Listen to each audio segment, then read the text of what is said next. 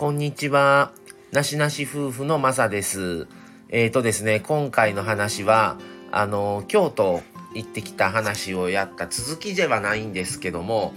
それで、あの、宇治の方に行ってきたんですけども、その宇治の、えー、平等院鳳凰堂っていう、あの、10円玉の、あの、裏になるんかな？そこの、あの、に、あの、記されてるんですけども、そこの目の前にある宇治平等院表参道店っていうスタバに行ってきたんですね。で、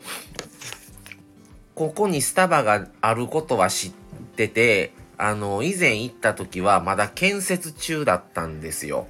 で、もう、それももう数年前で、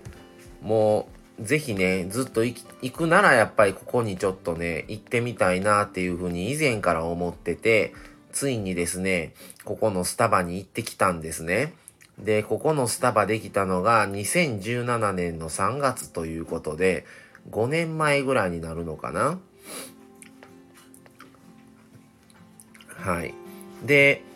ですね、もう入り口っていうかその敷地からちょっと奥まって建物があるんですけど、やっぱり京都で、あの、宇治の平等院の目の前ということもあって、ちょっとね、あの、土地が広くって松があったりとか、ちょっと箱庭みたいになってて、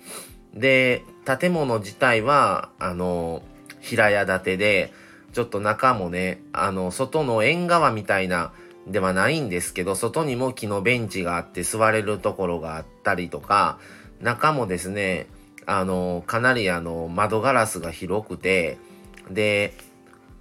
まあ、なかなかね、ゆっくりできる感じで、あの、すごいね、おしゃれだなと思いましたね。だから最近のスタバすごいその、建物の方にも力を入れて、景観とか、その、雰囲気、店の、ところに結構、あの、趣を置いてるような気がしましたね。以前奈良の公園スタバ行った時もそれ思ったんですけど、ここも庭園みたいな感じで、あの、窓ガラスが一面広くって、まあメニューは、あの、変わら、他のスタバとね、変わらないんですけど、なかなかね、いい感じで、あの、ゆっくりと過ごせる感じだなと思いました。だからそのまあ人がねどれぐらいお客さんが来られてるかにもよると思うんですけど行った時はまだ比較的空いてたんですねまあでも席はだいぶ埋まってはいたんですけどの比較的まだあの天井が高いからね圧迫感もないですしあの一度ねもし宇治の方に行かれた際はあのこちらの宇治のスタバの方に一度ぜひ行ってみたらいいのではないかと思いますね。で、また夜は、夜でライトアップされるんですね、庭が。だからめちゃくちゃ綺麗んですよ。だから、すごくあの、ちょっと雰囲気が、あの、あるスタバだなと思いました。はい。っていうことで今日は、えっ、ー、と、宇治、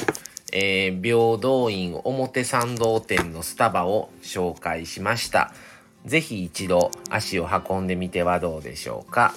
はい、今日はこの辺で終わりにします。また次回をお楽しみに。それでは、それそれでは失礼します。さようなら。